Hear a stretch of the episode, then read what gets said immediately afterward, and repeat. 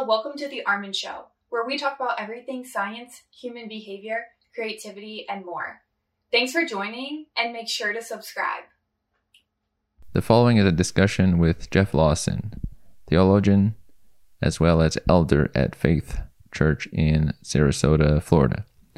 Our episode, which is in person, was recorded in Sarasota, Florida, and we covered a variety of material, including Jeff's passion, which is to utilize his gifts that facilitate an atmosphere that seeks to promote the goal of looking more and more like Acts two forty-two from the scriptures.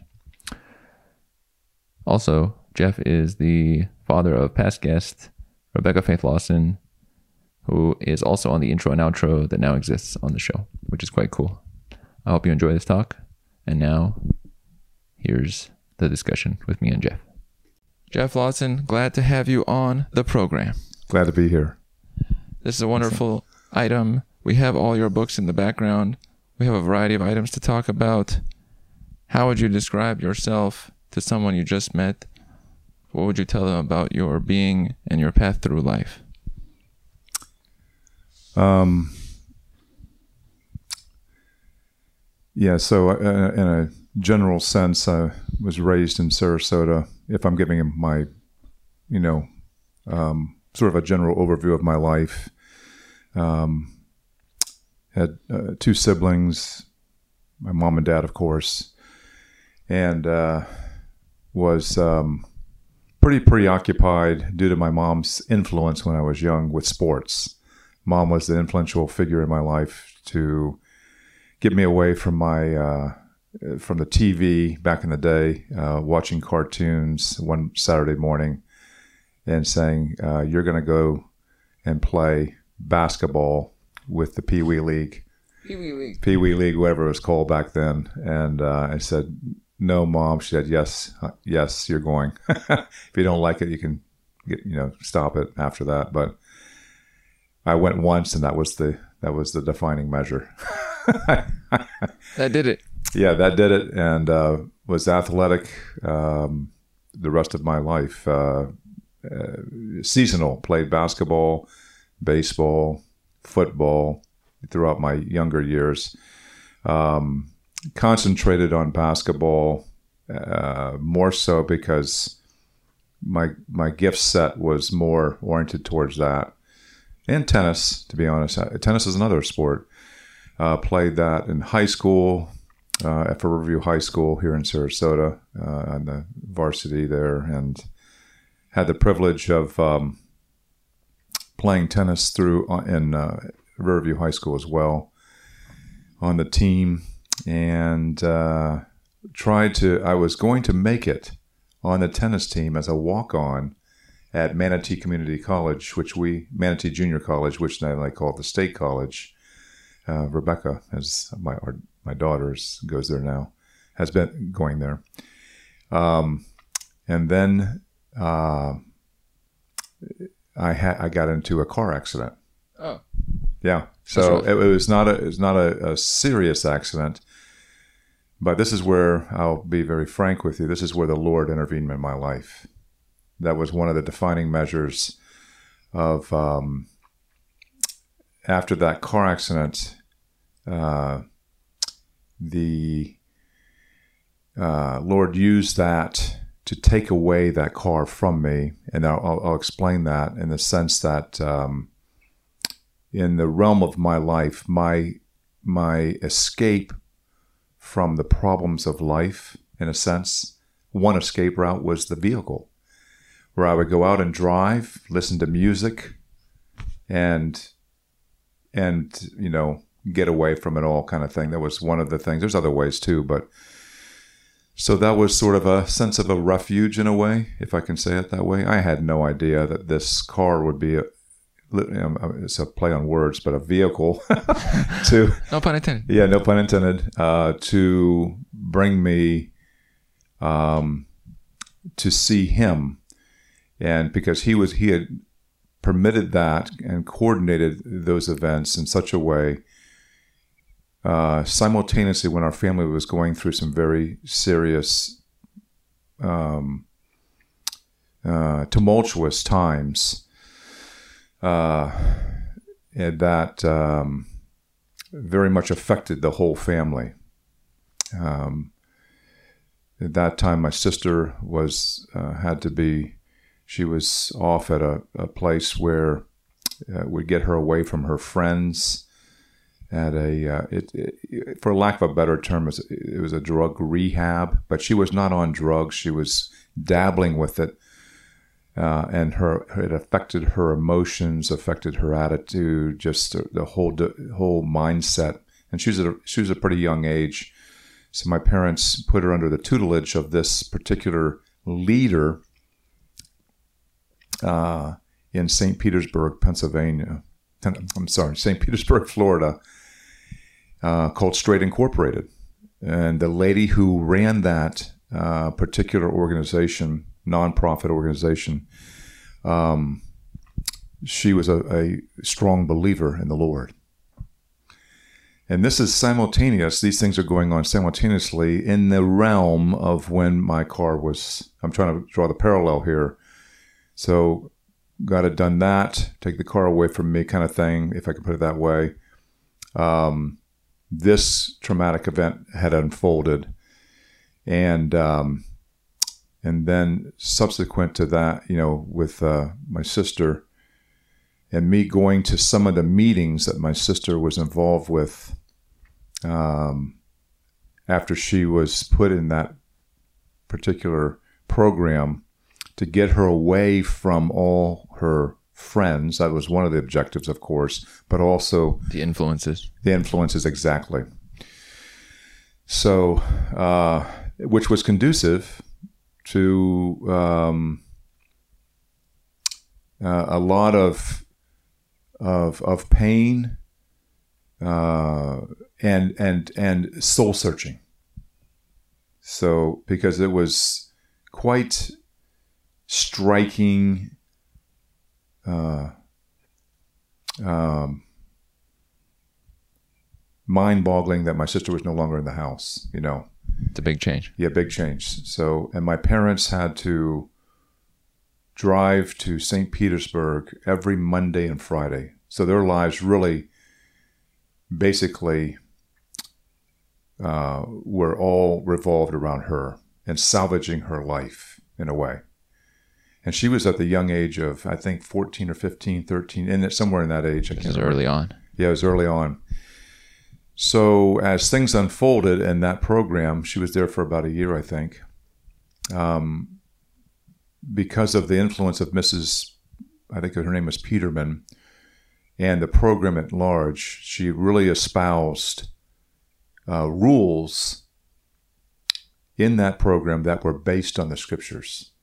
Now she couldn't she couldn't say that outwardly because of, you know, church and state, but uh, they they they knew that she was a believer. The the kids, and by the very nature of what um, they were they were under under in terms of instruction. Like when they when Suzanne was to my I don't know have limited knowledge here, but. All they were given in, in the room that they were in, they're given all the, the needs, you know, food, of course, and sleep and all that, and and whatever kind of teaching they had. But all they had in their room in terms of reading material was the Bible. Oh. Yeah, that was it.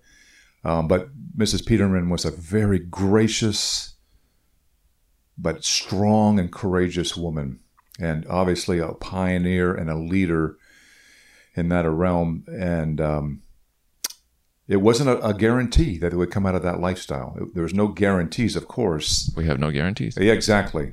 But this was to be implemented with a sense of applying the means that they started, you know, for the parents, because it was an education for the parents for sure and the family at large, to get them out of that realm and get them back on their feet and directed in the right direction.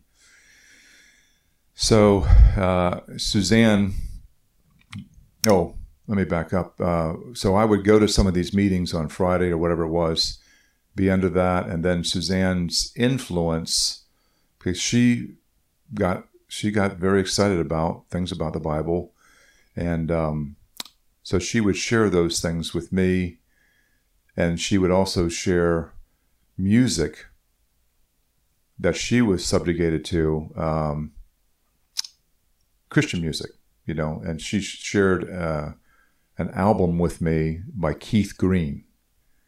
And uh, uh, the Lord was really beginning to do a work there for sure, because Keith Green is a very, very powerful um, evangelical uh, uh, songwriter, um, very passionate, had a tremendous gift.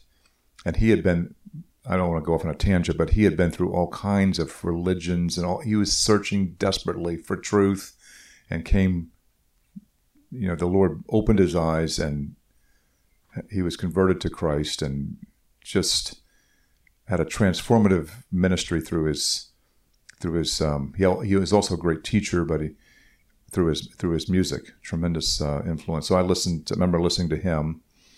That was part of God's overall plan. I'm going to jump ahead here as I recollect things. Um, then later on, after she got out of the program, Suzanne got out of the program, she had to hang around her straight friends. And um, we all went out one night. I'm going to jump right in there. We all went out one night into a, uh, to play pool at a Q and Carom. It was not too far from our house, with some of her friends, myself. Well, it just so ha- just so happens that at that same night we were there, one of my old high school friends was there as well. That's always cool. Yeah. Smaller world. So smaller world. His name was Paul Gardner. And uh, we had uh, had a, a good conversation talking about what God was doing and things of that nature, what Suzanne had been through, and to whatever degree. It wasn't in depth, but just so he, you know, he listened. And in light of all of that, he invited me to come to Grace Baptist Church. Now, a little background there, too, is that also at this time, simultaneously, in this, you know, year span, year and a half span, I was, um, I had uh, been um, dating a girl in high school. And um, this is the, and in that relationship, which was, you know, typical high school, you know, relationship, very shallow and very me-centered and all that kind of thing. Um, during that span, when I was dating her, Suzanne was also, you know, this is the time when Suzanne was in the program. And, um, of course, this affected my family. My parents started going to the Roman Catholic, uh, a Catholic church. I would call it Roman, but Catholic church in town off of Bee Ridge. And, uh, and part of that pr- process, we went to um, classes with the priest. Uh, maybe it was once a week or whatever, to learn about the catechism, learn, you know, to become members of the Catholic Church. Mm-hmm. And so we're going to, I remember the one class we're in, and we're opening up the Bible, we're studying the Bible, and the priest has no idea what's going on, but I'm I'm reading it. In detail. You know, reading it, and God's convicting me of my life. Why I'm reading. I mean, what Scripture. I talked about my girlfriend, I talked to my girlfriend about it. Lord was working on my heart. It was there. Happening right then. Right there. Priest had no idea. No, you know, Lord's working right there. Plus, you know, you, I'm trying to draw all these, you know, points together. Uh, the Keith Green album, my friend invited me to Grace Baptist Church. But the Lord was working on me in that situation right there, and gradually manifesting himself to me through the power of his word to transform something in here that nobody, no man could do. Nobody other than his word. His word was the means. So um, that transpired, and then he was making me ready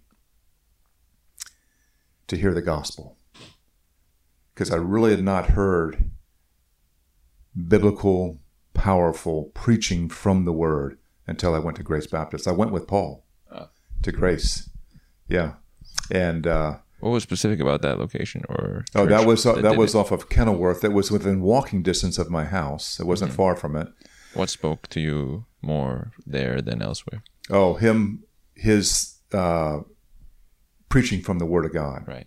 Not a bunch of stories. Not a bunch of, you know, anecdotes. You know, it was more direct. It was right from the Word, mm-hmm. and the application of the Word, showing the profound implications of the Word for your life, getting to the root of the matter. Uh, and then as it's proclaimed, you refl- the Holy Spirit uses that to uh, speak to your heart and, and your realm of living and your thought life and all of that.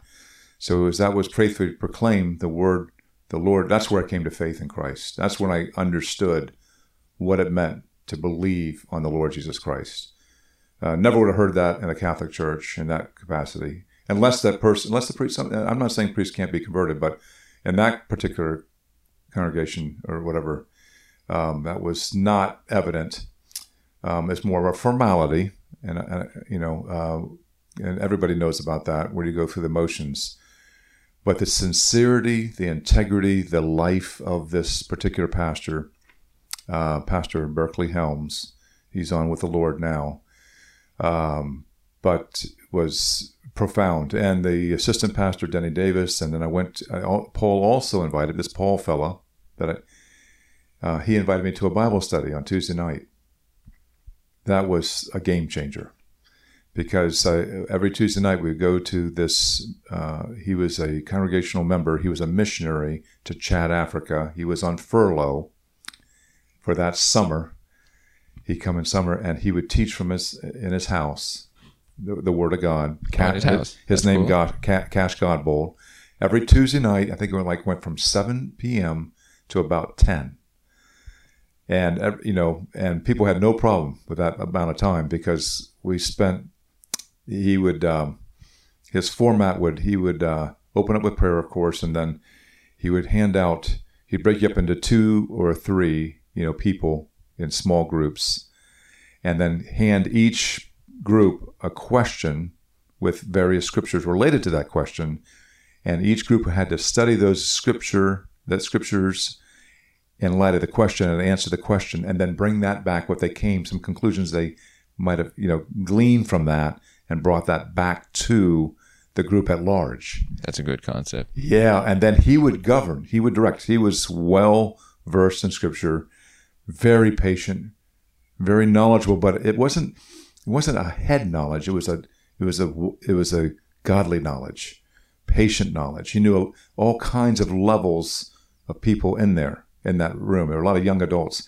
That room was packed out. I mean, it was packed. It was people sitting on the floor, sitting on the couch, sitting on top of the couch. You know, it was packed, and it was not from just Grace Baptist. It was from churches throughout the area, or just people that were searching or whatever. Um, Everybody was put in groups.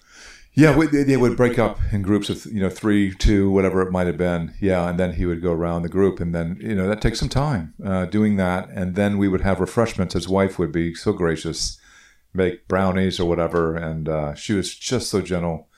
Uh, Sheila, I think her name, or no, not Sheila. Um, Anne, Ann Godbold, yeah, was her name. So, but anyway, all these factors were instrumental in transforming my life to the point where uh, that was the onset of looking through now the life through the lens of the scriptures. It's a it's a life in Christ. It's it's a life that uh, is seeking to serve Him for His glory. And I, as I grew in the grace and knowledge of the Lord, and going through various you know difficulties, trials, hardships, ups and downs. Situations um, uh, it, it has profoundly shaped me, and we've been through. You know, I, I can't have time today, but many different things that have certainly tested the water, no doubt. But I will say, and as the scriptures say, he's he's been incredibly faithful all the way through. And sometimes situations look very precarious, and a lot of times you see. And this is where he's amazing, is that he'll manifest uh, your heart in spite of your relationship with him. He reminds you by his grace of how weak you are. That's the beauty of it. He's a shepherd. Like a humbling force. Exactly. Yeah. Uh, it doesn't matter how far along you are or how much knowledge you have. You, um, you have uh, grown in these things, but he reminds you that this is all of me. And, and, and you've been created to worship me and uh, to know me. And that's where, and then because he wants us to know him to the fullest extent. Um, and I know this is going to sound weird, but it's the beginning of eternity. So think about that, that the Lord of glory is eternal, and he begins something that will be eternal. He begins that work of grace in the heart that will be eternal. So he's eternally patient. He's eternally good. You know, all these things. He's eternally long-suffering. He knows, he's a, he's the chief shepherd, as the scriptures call him. He knows how to govern and direct his sheep. And, of course, the imagery is sheep, you know. So that's a whole other thing. Um, anybody who has sheep knows that's not an easy task. They're pretty dumb. So they're pretty smelly. They're, they're whiners. You know, everybody knows these things, these things. But it's... It's good imagery because uh, they're very dependent, extremely. They'll just sit there, you know, they'll just sit there in a ditch. That's true. And just not do anything, you know. It's like, okay, shepherd has come and prod or do, do what he wants, you know, to uh, move them in the right direction. But it's very amazing. Here's the thing, that here's the defining measure of a Christian versus a non-Christian. Uh, and this is a supernatural work. Jesus says, the sheep know my voice. That's the difference. He calls, and when he calls, he calls for good. He doesn't lose one of his sheep. That's out of the Gospel of John. He never loses one of them. Now, the world might say, oh, this person, how can he believe and do that? Or they, they make accusations against them. But a true work of grace, someone will repent. So they will change. There might be periods where they go away for a while, kind of thing, but the Lord brings them back. That's what he's, I just read this this morning in Peter, when Peter denied him three times. And the Lord, in Luke twenty-two, has to say to him, Peter, uh, and he felt just incredibly overwhelmed by that, right? Because of, he said, I will never deny you. He was going, he's vigorous, he's a he's a self-reliant man, he, in a sense almost he is. That's his personality, that's the core of who his being, that's his fabric, this is who Peter is. And um, he said, Lord, I'll never deny. Then he denied him three times, and was just devastated, and the Lord knew that. And the Lord said, I prayed for you, and when you turn, he's telling him the future, when you turn. Uh, calling the future there. He's calling, well, the Lord's omniscient. That's, that's an attribute of the Lord. That makes him the Lord. That it, uh, he's omnipotent. He he can control, you know, the, the feeding of the five thousand. He brought, he fed five thousand in one one event, you know, uh, the, where the fish multiply and the and the bread multiplies, you know, five thousand. Uh, he he calmed the water. A heart tumultuous. Have you ever been out in the Gal? I think it's Galilee. They said it's like, have you ever been on a, well, like a hurricane? You know, the waters where you can easily die, you know, and he, he just spoke a word. He's on, he's walking on the water, and he spoke a word, peace, and it was like that. So he manifests himself to to show that he's the Lord. He's the Lord of creation. He's the Lord of life. He's omnipotent. He's um, you know, omniscient. So, um, but he told him, I prayed for you, and when you turn, you'll serve me. And sure enough, that's the letters of Peter came out later in uh, First Peter and Second Peter, and that's when he said to feed my sheep. And his uh, his letters to the churches that he was writing to, you know, to the church at large, us, Holy Spirit governed, because uh, all the words that are he proclaimed are governed by the Holy Spirit. This is why we call it God's word. It's God's word. It's not men writing. It's it's the Lord working through men as instruments, but that's God's word. Uh, that's I'll give you a quote on that. Second Timothy three sixteen. three sixteen. Yeah, that's uh, that's the passage. I'm, I, sometimes I get that mixed up with First Timothy, but I, I think it's Second. Yeah, Second Timothy three sixteen uh, talks about that. It is the um, the word of God is inspired. It's God-breathed. That's the terminology. It's God-breathed. So he works through the pens of men to write his word. So his word is eternal. Yeah. So go ahead. When you mention eternal and eternity, that's good that it connects with a long-term perspective, which tends to be good for our well-being when you have a long-term mm-hmm. perspective in life versus mm-hmm. short-term items. Right. That's a nice message there. Yes. Yep. We're meant to be here for a while and do things for a while and build for a while. Yeah. Well, that's what that's that's the that begs the question. What are you, what are, what what are you here for? Everyone asks, like, what's my purpose in life? Deep question. How can one find what they are here for? The that's Isaiah forty-three seven tells us we're created for His glory.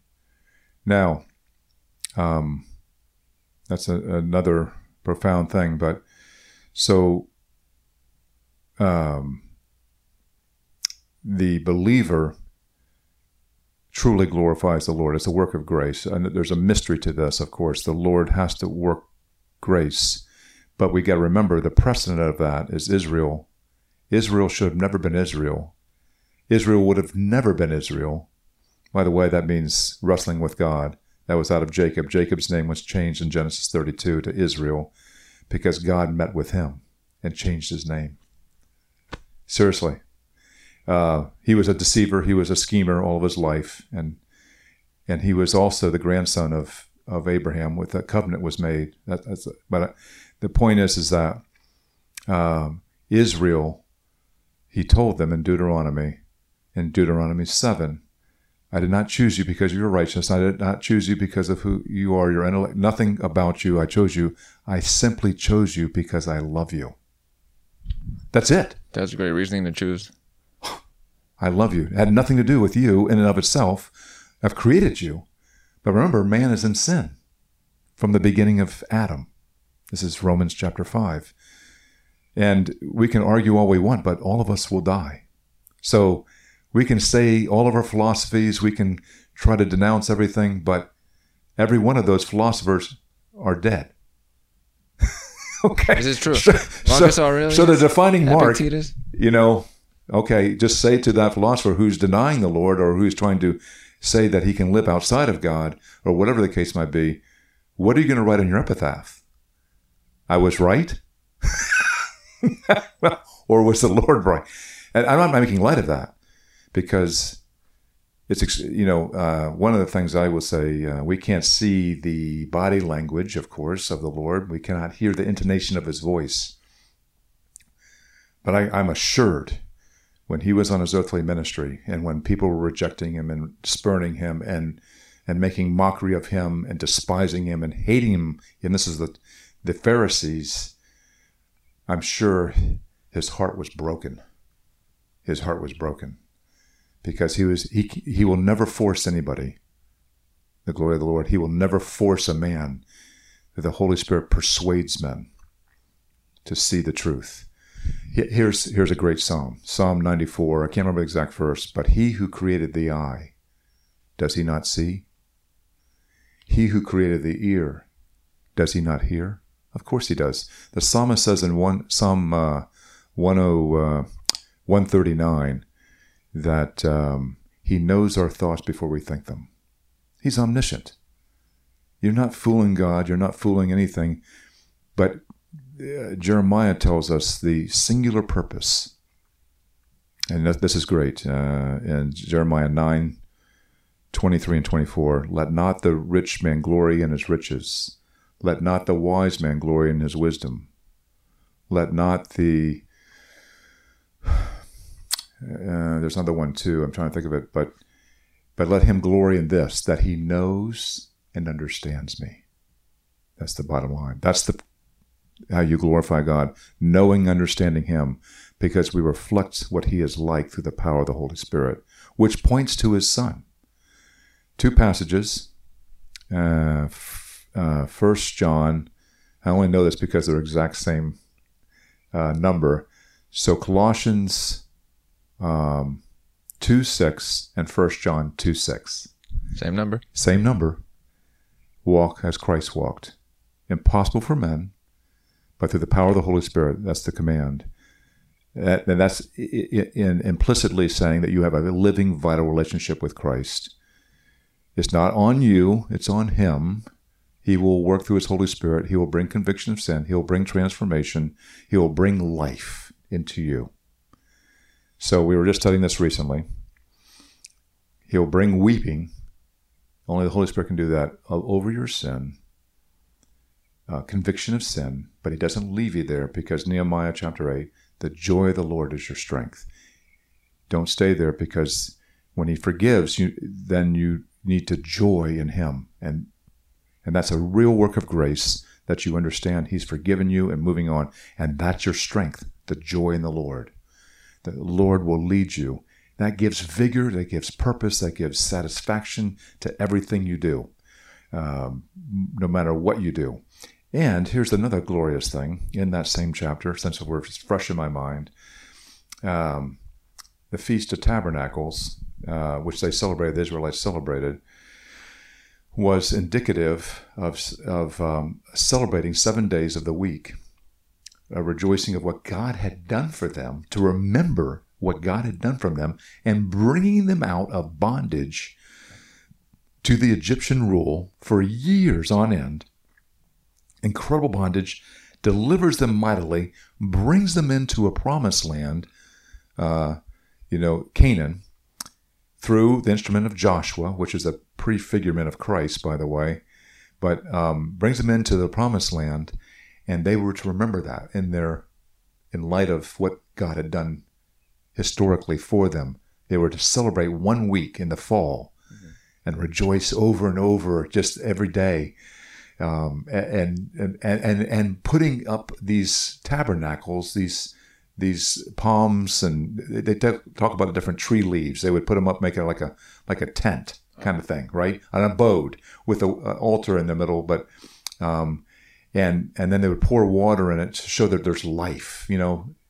So um, water's always a sign of life. Yeah, exactly. So, very good. Right. So they had um, neglected that for many years, and then uh, Nehemiah and Ezra, when the people came back from exile, they were they had sinned against the Lord greatly and continued to reject his prophets, and were living uh, much as a nation like the heathen were. And God warned them through prophets: if you do not turn, there's judgment coming.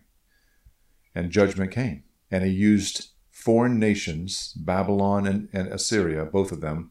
The north northern kingdom of Israel fell in seven twenty-two B C, and the southern kingdom fell in five thirty-nine B C, or five, I'm sorry, five eighty-six, I think it was, B C. So they were in exile. They were under the dominion of a foreign nation for years. Bondage. And then God brings them out of that through Nehemiah and Ezra. That's another, I don't want to go too much into it, but in, in the book of Nehemiah, under the leadership of Nehemiah and Ezra, and when the law was read by Ezra and, and Nehemiah chapter um, eight, uh, they wept bitterly. And But then they they said, don't weep anymore. You need to rejoice. Yes, it is good to weep over your sin, but don't stay there, because your strength is in the Lord, and the Lord uh, delivered you. But this tabernacles was also celebrated in Nehemiah eight. They reinstituted it. They reinstated it at that time. eight hundred years they didn't do it, and now they're reinstating it. eight hundred years. eight hundred years, and now they're reinstating it to show of their, uh, in faith, their appreciation that God had used Nehemiah. God had used Ezra. God had salvaged them. They were incredibly appreciative of the mercy of God and the faithfulness of God. And if you look at Nehemiah nine, their whole commentary there, you have done right all these years. We have acted wickedly. They confess it. They acknowledge it. But there's great joy that's expressed through this feast. So it's not just a celebration. It's not just a formality. It's a reality to them. You know, this is symbolic of something that's in the heart. So they uh, so they, they put that into practice. And here's the irony of it. Come days of Jesus, the Feast of Tabernacles was being celebrated, and Jesus comes to them in John seven thirty-seven and says, all you who are thirsty, come thirsty. unto me. Right during the Feast of Tabernacle. When, so the whole point was, the real water is in me. He's the oasis. That, the Old Testament ceremonies were pictures or foreshadows. It was a real work of the Holy Spirit. Holy Spirit was working, but they were pointing to Christ, the second person of the Trinity, who now came to earth. And uh, the water is in me, John seven thirty-seven. He's telling them, here's an invitation for them at that time to come. And to anybody that reads the scriptures, see, it's so, it's so important to know the context, that he's the real water. He's, he's, the, he's the light of the world. He's the true light. Every other light is darkness. But he is the only way, the truth, and the life, John fourteen six. He's the only way. There's one person, the second person of the Trinity. Um, this is why he's called the second Adam. What the first Adam couldn't do, that he fell, even though he's perfect, he fell, and every subsequent person would die in their sins because of the judgment.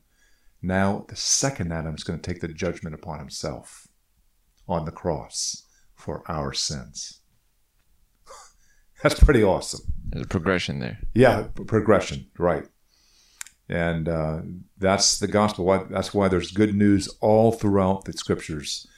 Uh, the Old Testament is leading to the new. There's, it's like, um, you know, you get the, uh, I, I tell the kids this. I say, it's sort of like the, the terminology we use, it's the, um, what do you call that? The, the trailer. Uh, it's the trailer. It's the movie trailer. Yes, exactly. That's exactly what the Old Testament preview. If I can use that as an analogy, it's sort of like a trailer, because it gives you a depiction of what these are going to be representing and consummating in the one person, Jesus Christ. You know, foreshadowing, like foreshadowing. A yeah. So as you're scene. reading the narrative, and then you have an understanding of the New Testament, you're like, oh my goodness, look at this. You've, it's like uh, Psalm thirty-four eight says, "Taste the Lord and see that He's good."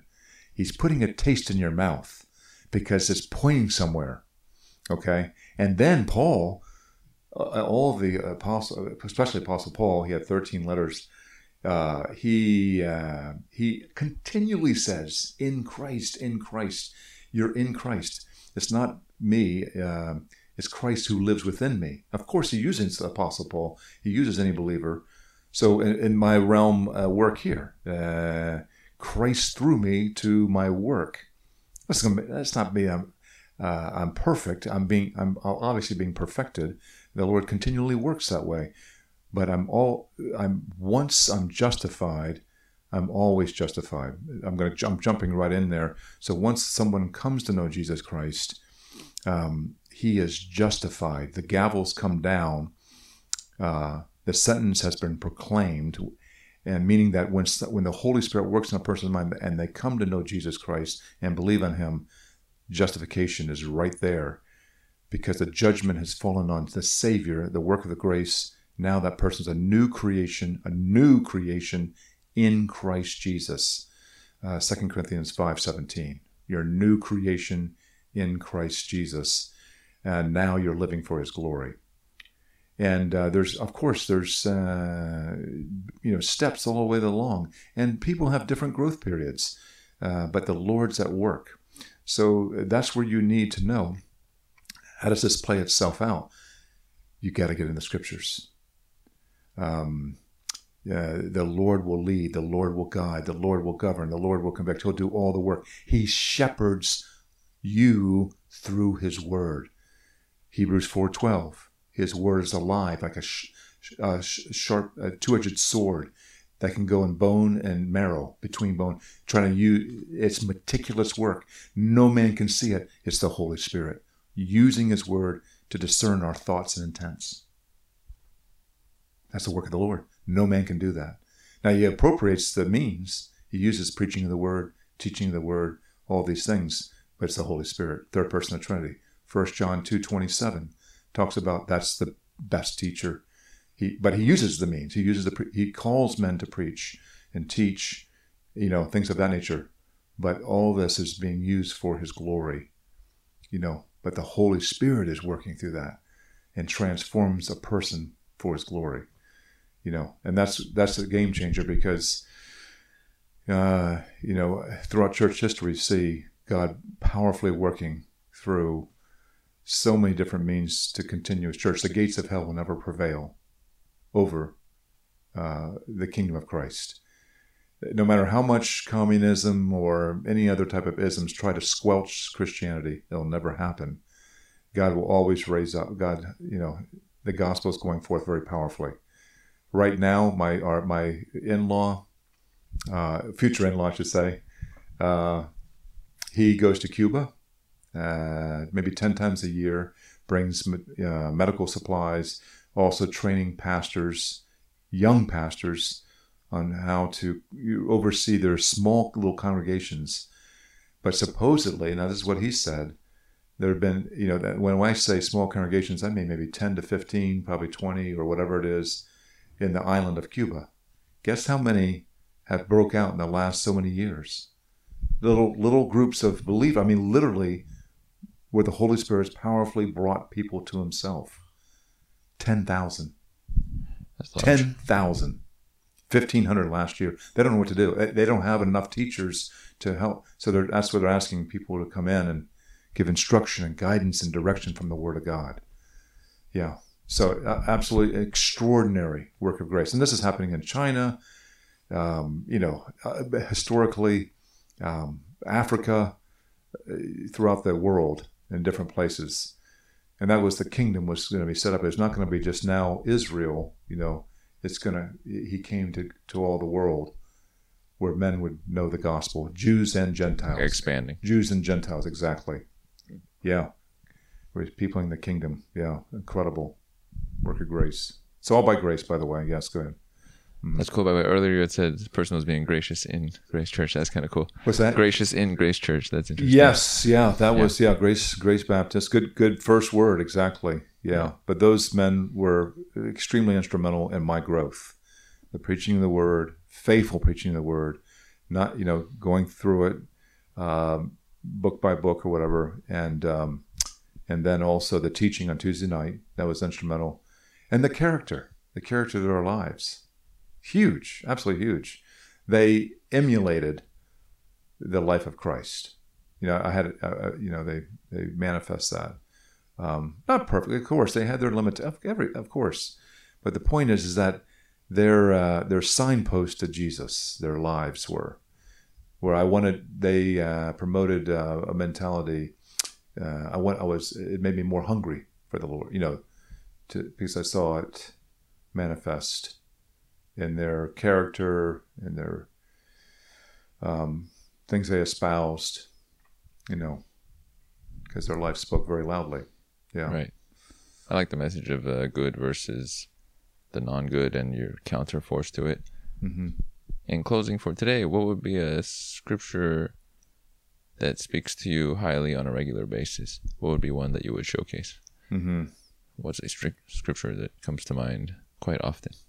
Um, there, there, there are a number of them as the Holy Spirit leads. Um, I would say Galatians two twenty. Um, I don't have it. I, let's see if I didn't bring my phone in with me. Um, What's the message behind that one? Yeah, it's um, it's Christ living in me. You know, Paul espoused that it's it's not in his own flesh. It's not because of his own intellect. Um, which he was one of the greatest intellectuals of all time. Um, and, it, and he had to learn this. He talks about this. But in the midst of um, his life, what was demonstrative for him was that God powerfully used suffering as a means, not only to humble him, but to espouse the kingdom. God uses suffering to manifest himself. Um, glorious and mighty, showing men that it, it's not about the outward and all the things you can acclaim and try to. It's about dying to self, and this is a, this is representative of the Lord, because one of the things I learned from Tim Keller, uh, who married Beth and myself, um, and his uh, his. sermon or exposition of the Trinity, which is a mystery in itself, but it's true. The scriptures very, very much espouse that.